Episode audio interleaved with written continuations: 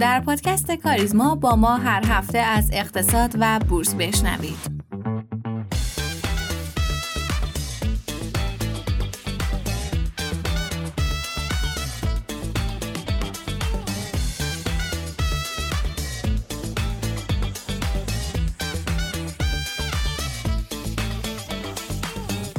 از اولین روز آخرین ماه پاییز بهتون سلام می‌کنم. سلام و روزتون بخیر. امیدوارم که حالتون خیلی خوب باشه. امروز 142 دومین اپیزود از پادکست کاریزما رو با هم میشنویم. چند تا اخبار خیلی کوتاه داریم که بریم با هم بشنویم و برگردیم.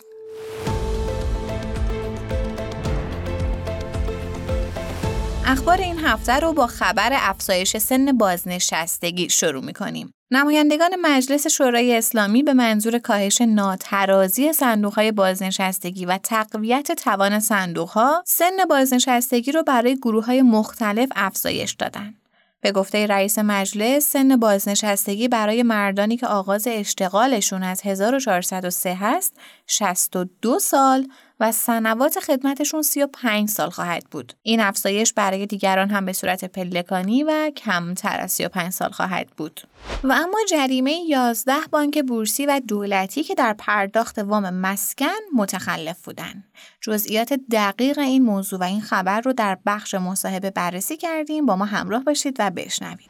اما یک خبر از بازارهای جهانی پیشبینی کمبود سنگ آهن و افزایش قیمت در بازار جهانی سال 2023 بانک آمریکایی گلدمن ساکس اعلام کرد بازار سنگ آهن به دلیل موجودی کم و کاهش تولید تا پایان سال 2023 با کسری عرضه روبرو خواهد شد. بر اساس این گزارش، حجم هزینه های مالی اخیر پکن می‌تونه نشانه مثبتی از تمایل رشد تقاضای داخلی باشه که اغلب با ساخت و ساز سالمتر و در نتیجه تقاضای بیشتر برای سنگ آهن مرتبطه. و یک خبر هم از بورس کالا. تالار خودروی بورس کالا روز سهشنبه میزبان عرضه 100 دستگاه کاپرا دو سفید متعلق به بهمن موتور بود. برای این 100 دستگاه در مجموع 48 تقاضا ایجاد شد و هر دستگاه با قیمت پایه یعنی 862 میلیون و 700 هزار تومن در تالار خودرو فروخته شد.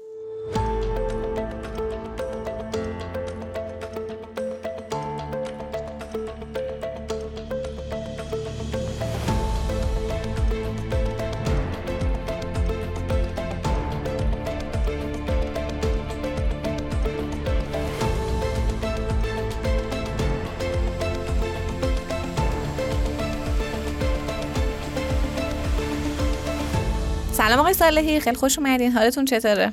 سلام و عرض ادب. خیلی ممنون از شما. امیدوارم که شما و همه شنوندگان حالتون خوب باشه و هفته خوبی رو سپری کرده باشید. مرسی از شما. بله این هفته خدا رو شکر برف و بارونی که توی کشور بود حال همه رو خوب کرد. یه ذره از آلودگی هوای تهران کم کرد و حالمون تقریبا میشه گفت خوب شده. اگر البته خبرهای بازار حالمون رو بد نکنه. چه خبر از بازار این هفته آقای صالحی؟ بله خدا رو شکر داریم پاییز رو خوب تموم می‌کنیم. در مورد بازارها واقعیتش شرایط بازارها عوض نشده و همون مطالبی که هفته قبلی هم در خصوصش صحبت کردیم این هفته هم وجود داشتن. یعنی اگه بورس رو بخوایم در نظر بگیریم قیمت سهام شرکت ها دارن درجا می‌زنن. تو بازار خودرو و مسکن رکود به شدت زیاده و قیمت هم تقریبا ثابتن. تو بازار ارز سیاست تثبیت به شدت داره اجرا میشه. و تو بازار طلا هم قیمت اونس به خاطر آمار تورم آمریکا و انتظار کاهش نرخ بهره که توسط تحلیلگرا وجود داشت یه رشد قیمتی رو این هفته تجربه کرد. ولی خب در کل تو بازارها خبر خاصی نیستش. خب اگر بازارها خبر خاصی نیستش فکر می‌کنم در مورد موضوع دیگه ای صحبت کنیم که اون موضوع می‌تونه لایحه بودجه ای باشه که به مجلس ارائه شده. فکر کنم خیلی می‌تونیم مفصل در موردش صحبت کنیم. آقای ساله شما بفرمایید نظر کلیتون رو در مورد این لایحه بودجه. بله اتفاقا این موضوع خیلی موضوع مهمیه که واقعیتش به بازارها هم خیلی می‌تونه جهت بده. همونطور که هفته قبلم گفتیم خیلی از سرمایه گذاره منتظر مشخص شدن جهت کلی سیاست های دولت تو سال آینده بودند. که با این لایحه انقبازی که به مجلس داده شد فهمیدیم که سال بعدم برنامه همینه و دولت شدیدا دنبال کمتر کردن کمتر کردن تورم هستش که برای رسیدن به این هدف هم باید با یه سری تلخی ها مواجه بشیم. یعنی مثلا با افزایش حقوقای کمتر مالیات بیشتر انتشار اوراق بیشتر و مجددا رکود توی بازارها که خب شاید خبر تلخی برای خیلی از سرمایه گذارا باشه. این موضوع افزایش سن بازنشستگی یا حتی این موضوع در واقع جریمه بانک هم شاید حتی بشه به این موضوعات در واقع به نوعی ربط ربطش داد و خب قطعا تحت تاثیره. یکم بیشتر در خصوص بندای بودجه صحبت کنیم. چه اتفاقی توی این بودجه افتاده که این برداشت رو میشه ازش داشت؟ اگرچه خب این در واقع کاملا واضحه این موضوع. ولی نظر شما و نظر دقیق تر و کارشناسیتون چیه؟ بله حرفاتون کاملا درسته. واقعیتش ما با یه دولتی سر و کار داریم که کسری بودجه داره و حالا برای اینکه این کسری رو بخواد تامین کنه دست به هر سمتی دراز می‌کنه. دقیقا. حالا در این خصوص هم واقعیتش دو تا بحث اصلی وجود داره. یکیش افزایش 36 درصدی انتشار اوراق بود که توی بودجه پیش بینی شده و مورد بعدی افزایش حقوق 18 درصدی کارکنان هستش. موضوع اول نشون میده که دولت همچنان قراره به انتشار سنگین اوراق و جمع کردن پول از بازارها ادامه بده که نتیجهش ادامه دار بودن رکود توی بازارها هستش. مورد بعدی هم افزایش ناچیز حقوق افراد توی سال بعد هستش که نشون میده دولت قصد داره با کنترل حقوق و دستمزد و به صورت کلی کنترل سمت مصارف خودش افزایش قیمت ها و در نتیجه تورم رو کنترل بکنه. خب با این تفاسیر رکود بازارها همچنان ادامه داره و فعلا هم انتظار تغییر چندانی توی بازارها نباید داشته باشیم. دیگه چه تغییراتی می‌تونه داشته باشه؟ دقیقا. اجازه بدید یه بار به صورت کلی این بودجه رو با هم مرور کنیم. واقعیتش توی لایحه بودجه 1403 می‌بینیم که بودجه عمومی کشور حدود 18 درصد رشد داشته که با تورم حدود 30 درصدی عملا به معنای یه جور انقباز بودجه ایه ولی از این مهمتر تغییرات ترکیب بودجه هستش. توی لایحه بودجه گفته شده که تو بخش منابع درآمد دولت حدود 42 درصد رشد داشته باشه که این رشد عمدتا از محل افزایش درآمدهای مالیاتی دولت خواهد بود. به طوری که درآمد مالیاتیش 50 درصد نسبت به سال گذشته رشد داشته باشه. یعنی به اندازه حدود دو برابر درآمدهای نفتی درآمد مالیاتی در نظر گرفته شده. این اتفاق از یه جهت برای کشور خوبه. چرا که دولت مسیر درستی در پیش گرفته و داره وزن کمی به درآمدهای نفتیش میده. ولی خب از یه طرف دیگه یه سری شروط پایه‌ای رو رعایت نکرده که در نهایت به ضرر صنایع کاهش تولید و در نهایت کاهش رفاه اجتماعی توی کشور منجر میشه. البته اینم بگم که چون فعلا این لایحه قطعی نیستش و قراره توی مجلس تایید و تصویب بشه امیدواریم توی این فرایند تغییراتی رخ بده که سرمایه گذاری و تولید توی کشور رو حالا یه مقدار جذاب, جذاب بکنه. این بحث مالیات آقای سالی از سالهای قبل در واقع شروع شد و خب همونطور که شما میگین تو مسیر درستی هستش. اما خب یک نکاتی رو هم در بر داره. مثلا سالهای قبل بحث مالیات آیدی بر درآمد بحث خانه های خالی یا خیلی موارد دیگه مطرح شد و خب انگار شروع هم کردن در واقع برای اینکه این موضوع رو عملیاتی کنن. ولی شاید با دید تجربی ما تأثیری نبینیم یا کاری نبینیم یا زیرساخت هایی که باید در واقع ساخته بشه برای اینکه این موضوعات نتیجه مند بشه دیده نمیشه. حالا البته این موضوع خب باید خیلی گسترده تر بررسی بشه. شما اشاره کردین که برای این اخذ مالیات باید پیش شرط باشه چیز کاملا بدیهیه. ولی این شرط پیش شرط ها رو واسمون بگین که حالا هم توی سطح فردی و مالیات فردی هم تو بحث مالیات شرکتی. اینو اگه میشه واسه ما دقیق تر بگید. ببینید اون چیزی که توی دنیا مرسومه به این شکلی که دولت سرمایه گذاری و تولید رو برای شرکت ها تسهیل می‌کنه. یعنی یه جورایی با ایجاد زیرساخت و رونق دادن به بازارها باعث میشه تا شرکت ها به سود برسن و در کنارش از سودی که شرکت ها کسب می‌کنن مالیات می‌گیره. و بخش زیادی از درآمد دولت هم از همین مالیات تأمین میشه.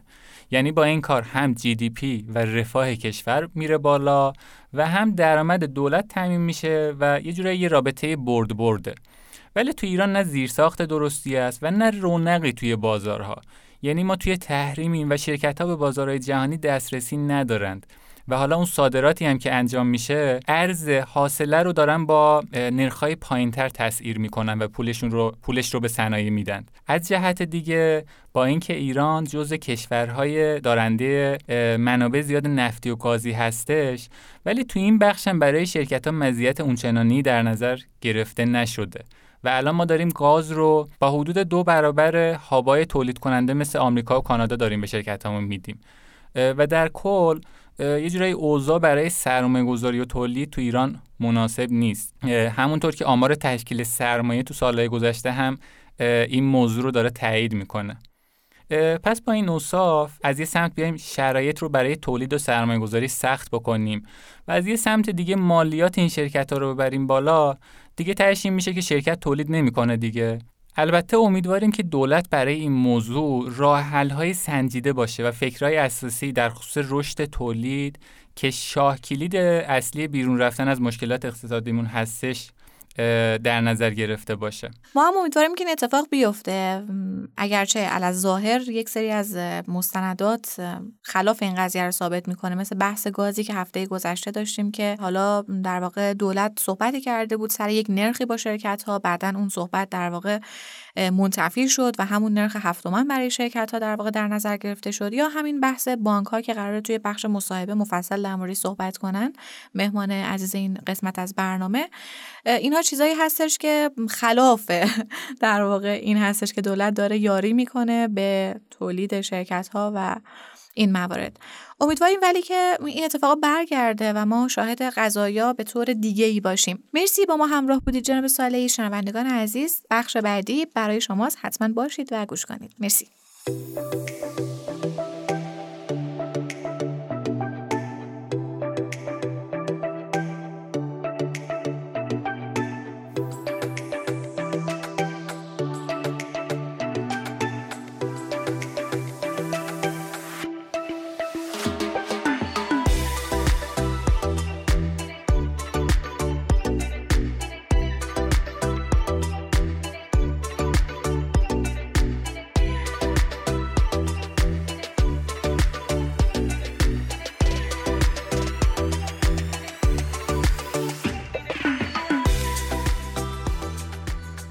ساخت چهار میلیون مسکن توسط دولت که تقریبا با شکست مواجه شد به تازگی چالش هایی رو برای بانک ها به وجود آورده. ماجرا از این قراره که طبق قانون جهش تولید مسکن بانک ها و مؤسسات اعتباری غیربانکی باید دست کم 20 درصد از تسهیلات خودشون رو صرف ساخت مسکن می‌کردن ولی این تعهد انجام نشده و به این صورت 11 بانک خصوصی و دولتی با جریمه حدود 26 هزار میلیاردی مواجه شدند که به ادعای بانک ها مشکل از سمت دیگه بوده. در این خصوص صحبت های جناب آقای حسین صبوری کارخانه کارشناس مسائل اقتصادی رو با هم میشنویم. به نام خدا بنده حسین صبوری کارخانه هستم می‌خوام در مورد جریمه مالیاتی 26 هزار میلیارد تومانی از بانک صحبت بکنم طرحهایی که دولت در حوزه مدیریت بازار مسکن چه بحث قیمت چه بحث حمایت از ساخت و خرید طی دههای گذشته انجام شده رو میشه به دو گروه تقسیم کرد.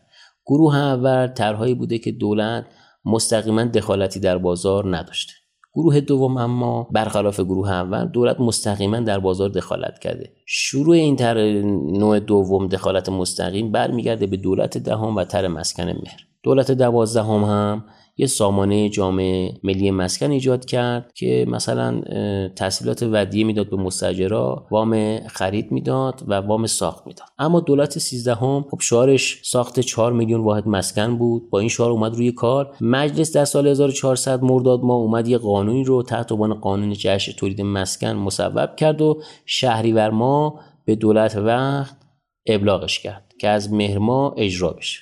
اون چیزی که به عنوان جریمه گفته میشه از بانک قرار گرفته بشه یا برداشت شده برمیگرده به همین قانون. اما این قانون چی میگه؟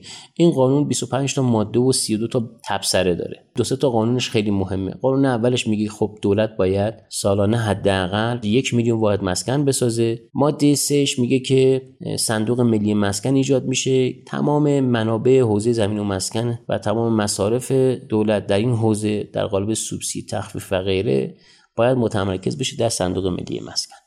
و اما ماده چارش برای مهمه. میگه که بانک ها موظفن سالانه حداقل 20 درصد تسهیلات پرداختیشون رو به این قانون اختصاص بدن. حداقل 20 درصد. بعدش هم اومده در سال 1400 یک کف هم برای این گذاشته گفته باید این تسهیلات کمتر از 360 همت نباشه.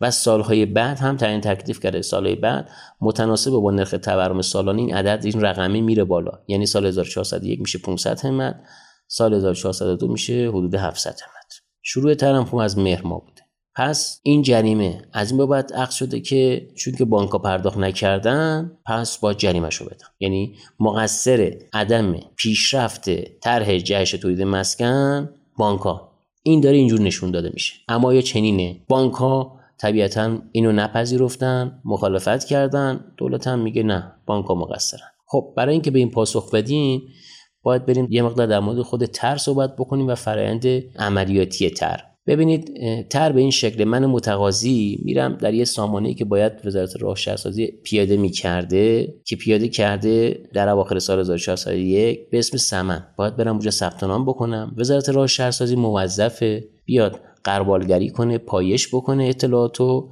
ببینه من حائز شرایط لازم هستن یا نه. اگه حائز شرایط لازم نبودم که هیچی خارج میشه اگه حائز شرایط لازم بودم منو معرفی می‌کنه به بانک عامل در شهر مربوطه. همزمان که منو معرفی کرد باید چیکار بکنه؟ باید زمینم هم مشخص بکنه. اینم بر عهده وزارت مسکن شهرسازی زمین مشخص کنه به پیمانکار معرفی بکنه. من که به بانک معرفی شدم حالا در بانک باید افتتاح حساب بکنم پرونده تشکیل بدم. بازم تا اینجا بانک وظیفه ای نداره. تا زمانی که چی بعد از اینکه من افتتاح حساب کردم باید قسط اولمو که یه عددی معادل 40 میلیون تومان پرداخت بکنم. به از اینو پرداخت کردم اگر بانک تعهدش انجام نده مقصر طبق این قانون و باید 20 درصد جریمه رو بده. حالا بانک ها دقیقا همینجا. مسئلهشون همینجاست. میگن آقا این طرح چهار تا رکن اصلی داره. یکی وزارت راه شهرسازی یکی بانکان یکی متقاضی یکی هم سازنده است. هر کدوم از این سه تا رکن دیگه اگه کارشون رو درست انجام ندن این مقصرش من نیستم. طبیعتا کار اونو درست انجام نده طبق قانون من نمی‌تونم تحصیلات پرداخت بکنم. باید اون ستا رو کارشون رو درست انجام داده باشن. حرف درستی. و اشکالی هم که بانک ها گرفتن دقیقا همینجان مثلا میگن که وزارت راه شهرسازی قرار بوده سامانه رو به موقع راه اندازی کنه. به موقع راه اندازی نکرده. دیر رو اندازی کرده. خب درست. یا میگن که شخص ثبت نام کننده بعد از اینکه به بانک معرفی میشه باید افتتاح حساب بکنه. این که وزارت راه شهرسازی میگه من معرفی کردم چرا پرداخت نکردیم درست نیست. شخص باید افتتاح حساب کنه. ما که نمی‌تونیم شخص رو مجبور کنیم که ثبت نام کنه که افتتاح حساب کنه. شخص اگه افتتاح حساب کرد تازه باید 40 میلیون تومان ودیعه اول رو بده. اگه پرداخت نکنه باز من مقصر نیستم. تا زمان طبق قانون باید پرداخت کنه تا من بتونم تحصیلات بدم. تازه اگه پرداخت کرد زمینش هم وزارت راه شهرسازی مشخص کرد من که نباید تمام تحصیلات رو در مرحله اول بدم. طبق همین قانون طی چهار مرحله مختلف بنا به درصد پیشرفت پروژه باید تحصیلات رو پرداخت کنه اما این تحصیلات چقدر؟ ببینید در سال 1400 سال اول رقم این تحصیلات متغیر بود. بنا به شهر یا روستا یا کدوم شهر.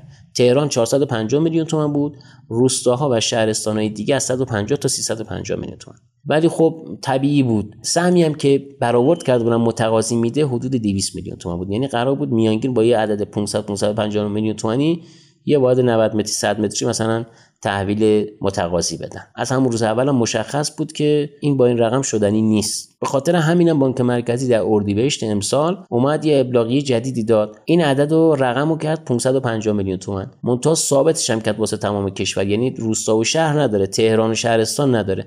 همه شهر و روستا 550 میلیون تومن طبیعتا این عدد وقتی میره بالا سهم متقاضی هم میره بالا. چرا؟ چون که سقف سهم بانک در تحصیلات 70 درصد 30 درصدش بر عهده متقاضیه. سهم متقاضی متناسب با این رقم الان رسیده به 300 میلیون تومان. اینم باز قطعا کفاف نمیده. حالا عرض می‌کنم جلوتر وقتی در مورد داده های واقعی و خروجی این طرح تا کنون صحبت می‌کنم پس ببینید بعد از اینکه من متقاضی حساب کردم 40 میلیون تومان اول دادم بانک باید مرحله اول تحصیلات رو بده که مرحله اول مرحله گود برداری 10 درصد تحصیلات یعنی 55 میلیون تومان بانک باید پرداخت بکنه. بعدا بنا به پیشرفت مرحله اسکلت سفکاری نازوکاری و غیره. پس قرار نیست بانک این تحصیلات رو یک جا پرداخت بکنن. اینم مسئله مهمی. مسئله مهم دیگه اینه که من فراموش کردم بهش اشاره بکنم که در همون تبصری پنج مادی 4 قانون جهش تولید مسکن اشاره شده که باید این بحث 20 درصد سقف کفش در بودجه صنواتی دیده بشه. این شرط رو گذاشته. سال 1401 این اصلا دیده نشده. ولی در بند ه تبصره 16 قانون بودجه 1402 دقیقا دیده شده. یه سقف 30000 میلیارد تومانی اتفاقا واسه این جریمه دیده شده. واسه 1402 اما برای 1401 دیده نشده. نمی‌دونم. اینا مسئله خیلی مهمیه که خیلی ندیدم کسی بهش اشاره بکنه. خب بریم سراغ عملکرد تر طبق اطلاعاتی که داده شده 5 میلیون نفر از ابتدای تا کنون ثبت نام کردن. دو میلیون نفر رد شدن. شرایط لازم نداشتن. 3.5 میلیون نفر توسط وزارت راه شهرسازی معرفی شدن. الان وزارت راه شهرسازی میگه من معرفی کردم. شما تحصیلات چرا ندادین؟ باید طبق سهمیه‌ای که براتون مشخص شده بود پرداخت می‌کنین در مورد این سهمیه هم جلوتر صحبت خواهم کرد. ادعای دولت همینه. در صورتی که صرف معرفی که مهم نیست که متقاضی باید بیاد افتتاح حساب بکنه بانک بررسی بکنه طبق قانون شرایط مالیشو بررسی بکنه ببینه این توانایی پرداخت اون 200 میلیون تومن ودیه رو داره طی دو سال سه سال؟ توانایی پرداخت اقساط داره یا نه؟ بعد به فرض اینا تایید شد حالا باید متقاضی قسط اول 40 میلیون تومن رو پرداخت کنه اگه نکنه باز وام بهش تعلق نمی‌گیره. کما اینکه باز زمینش هم مشخص شه. اینجا بانک میگن که برای یه تعدادی وزارت راهشهرسازی اصلا زمین مشخص نکرده بوده. یه تعدادی هم مثلا افتتاح حساب نکردن یه تعدادی هم اگه افتتاح حساب کردن رقم 40 میلیون تومان رو پرداخت نکردن. اینجا اون مسئله که بانک ها ادعاشو دارن که درست هم هست. آمار اینو میگه. آمار اینو میگه که کلا از اون 3.5 میلیون نفر دو میلیون نفر اصلا افتتاح حساب و سپرده نداشتن. یه میلیون نفر کمتر از یه میلیون نفر افتتاح حساب کردن. از این یه میلیون نفرم 600 700 هزار نفرشون 40 میلیون تومان ودیعه اولیه رو پرداخت کردن. مثلا در بانک مسکن حدود 240 50 هزار نفر قسط اول رو پرداخت کردن. بانک مسکن یه چیز دروش 80 85 هزار میلیارد تومان منابع مالی از اینا گرفته که اینا همون قسط اول بوده. چند واحد ساخته شده؟ حدود همین 650 هزار واحد رفته تو مرحله ساخت. اینا زیر 70 درصد پیشرفتن واحدی هم تا الان تحویل داده نشده ولی اینا تا 70 درصد پیشرفتن 650 هزار واحد حدودن پس کلا از اول تر تا الان ظرف این دو سال 650 هزار واحد میشه 30 درصد. سالی یه میلیون ما تا الان دو میلیون واحد ساخته میشه. 650 هزار واحد ساخته شده که اینا با ساخته نشده. 7 تا 70 درصد پیشرفت داشته. تقریبا میشه گفت 30 درصد. کمتر از 30 درصد درصد تعاقل این تر بوده که الان دولت اومده اینو کلا به دلیل اینکه بانک ها اجتناب کردن از تحصیلات انداخته گردن بانک ها که درست نیست. به هیچ وجه درست نیست. اینم خدمتتون عرض بکنم که این تحصیلات با جمع دوره مشارکت سه سال برآورد شده. مجموعا 20 سال است. سقفش 20 سال است طبق این قانون. اگه دوره ساخت سه سال بگیریم اقساط 17 ساله با نرخ مصوب شروع پول که الان 18 درصد باید باز پرداخت بشه از سودش این همه مهمه. اینا طبقاتی هستن که کم درآمدن بی بزاعتن یه میلیارد یک 300 میلیون تومان طرف باید پرداخت بکنه. از جیبش با 300 400 میلیون تومان بده ظرف دو سال سه سال. بعدم یه تحصیلات 500 600 میلیون تومانی 700 میلیون تومانی میشه. میانگین اگه بگیریم برای امسال و سال آینده باید طی 17 سال با نرخ مثلا 18 درصد اقساط اینو بوده که بالاست. این همون نکته بوده که روز اول خیلی ها بهش اشاره کردن. ببینید دوستان این سیاست تکلیفی تحصیلات تکلیفی همیشه در قالب تبصره 16 قانون بودجه به بانک دیکته شده. یکی از عوامل اصلی سرکوب مالی بحث ناترازی بانک ها همین سیاست های تکلیفیه. اشکالی نداره. دولت اگه دنبال سیاست حمایتی و توسعه هست مثل تجربیات مشابه دهه 80 90 میلادی 70 میلادی تو کشورهایی که امروز توسعه یافته هستن می‌تونه اینو جدا کنه اینو مجزا بکنه. شما می‌تونی یه بانک توسعه داشته باشی که منابعی که می‌خوای در این راستا حمایتی توسعه تزریق بکنی به اقتصاد می‌تونی از طریق اون بانک انجام بدی. شما چرا تمام بانک ها رو آلوده می‌کنید چرا بانکی که باید مثل تمام بانک های متعارف تو دنیا عملیات بانکداری انجام بده کار بانکی انجام بده بانکداری تجاری ارز می‌کنم چرا اینو آلوده می‌کنیم به اینکه نه شما باید برید دنبال توسعه کشور شما باید به فکر صرفا توسعه باشی. این تداخل وظایف و اینکه شما به بهانه توسعه اومدی کل صنعت بانکداری رو دچار یه ویروسی کردی که متاسفانه سر تا پای این صنعت بانکداری هنوز آلوده شده و این ناترازی خب طبیعتا یه دلیلش برمیگرده به همین. جالبم اینه که ببینید طی یک سال گذشته 350 هزار میلیارد تومان بانک ها بیشتر از بانک مرکزی پول قرض گرفتن. 150 60 درصد رشد داشته. اینا بی سابقه است. این عددها خیلی عدد بالایی بانک ها به شدت ناترازن. مشکل یه طرفم بانک مرکزی برای اینکه بالاخره یه کاری انجام داده باشه در سال کاهش تورم که قرار بود این اتفاق بیفته اومده رشد نقدینگی رو مثلا کنترل کرده. همین هم از رشد پای پولی بالا رشد نقدینگی اومده میانگین مثلا 10 ساله 15 ساله که مثلا کاری کرده باشه. اینم باز اومده سپرد قانونی برده بالا. منابع در دسترس بانک‌ها رو کمتر کرده. اینورم بانک‌ها رو فشار میاریم که وام بده وام بده وام تکلیفی بده. باید وام تو پرداخت بکنی جریمه باید بدی. بانک هم منابع نداره مجبوره بره غیر رسمی به شما نرخ سپرده بالا پیشنهاد بده تا اونجایی که جا داره دور بزنه قوانینو و یا بره بانک مرکزی خط اعتباری و اضافه برداشت داشته باشه. که اینا همه خطرناکه برای اقتصاد کشور. اینا همه بلای جان اقتصاد کشوره. مسئله بعدی این که این بانکایی که ما اشاره کردیم ببینید سهمیه که دولت در نظر گرفته واسه تحصیلات برای هر بانک متفاوته. در دوازده تا بانک عمدتا باید این سهمیه رو پرداخت بکنن. بانک های تخصصی که کلا مستثنا هستن. دو سه تا بانک سه چهار تا بانک مثل دی سرمایه اینا کلا سهمیه‌شون 250 واحد در سال نمیشه. اما خب بانک مسکن طبیعتا با 210 هزار واحد سالانه اول بانک صادرات 160 هزار واحد. تجارت و ملت 140 هزار واحد. مثلا پاسارگاد 80 هزار واحد. و به همین شکل بانک شهر مثلا 10000 هزار واحد سهمیه متفاوته که این سهمیه مشخص کردن باید پرداخت بکنن. جالبه مثلا این جریمه 26 هزار میلیاردی 8 هزار میلیاردش مربوط به بانک صادرات بود. خب یعنی اینکه بانک صادرات دولت بانک خصوصی می‌دونه در واقع بانک خصوصی نیست. مدیر عامل بانک صادرات کی تعیین می‌کنه؟ وزیر اقتصاد. هیئت مدیر بانک صادرات اکثرا رو کی تعیین می‌کنه؟ وزارت اقتصاد و مجموعه دولت. این بانک ها به لحاظ حاکمیتی و حاکمیت شرکتی کاملا تحت نفوذ و کنترل دولت هستن. بانک خصوصی نیستن. چون که سهامشون در بورس عرضه شده یه 5 درصد سهام اینا داره. تحت عنوان سهام شناور آزاد دست به دست میشه. این که نمیشه دلیل بر خصوصی بودن این شرکت ها هم مالکیت و هم مدیریت این شرکت ها حتما در دست دولته. و جالب دولت خودش مدیریت داره کنترل داره این بانک ها و بعد میاد میگه شما بانک های خصوصی هستید شما چرا تخطی کردین؟ باید جریمه بدین. اونم به اون شکلی خدمتون عرض کردم. این واقعا جز عجایبه که شما خودت نفوذ و کنترل داری در این بانک ها بعد میای می‌کنی اینا رو مقصر رو میگی شما چرا پرداخت نکردی؟ بعد جریمهش رو می‌کنی. این پدیده واقعا جدیدیه. موفق و معید باشین. خدا نگهدارشون.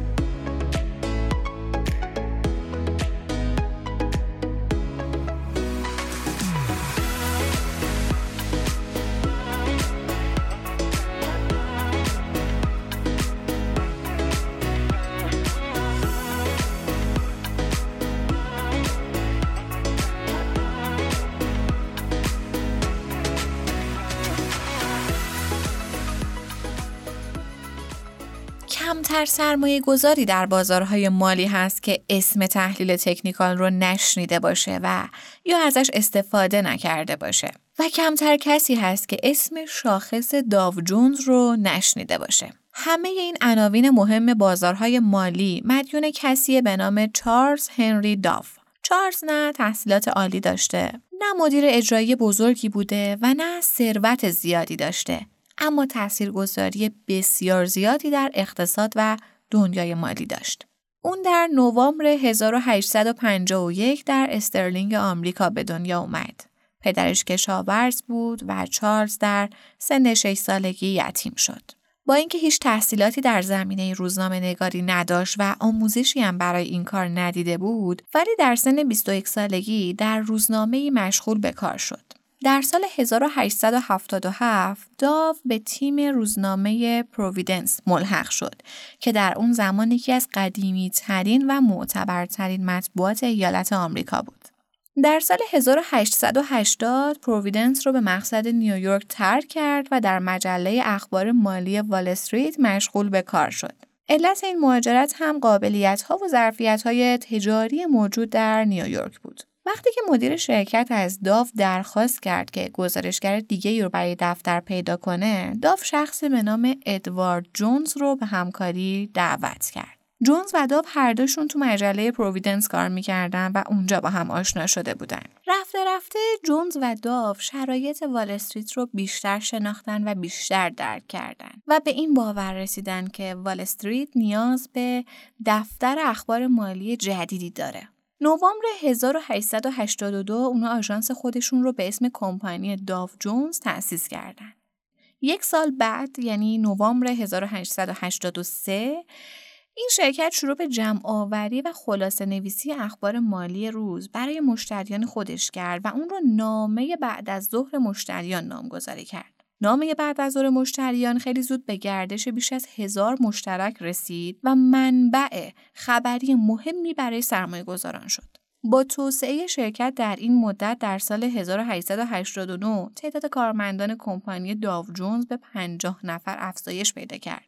شرکا فهمیده بودند که الان زمان مناسبی برای تبدیل خلاصه اخبار دو صفحه‌ای به یک روزنامه واقعی. پس اولین شماره از وال استریت جورنال در تاریخ 8 ژوئن 1889 به چاپ رسید. اما کار چارلز به همینجا ختم نشد.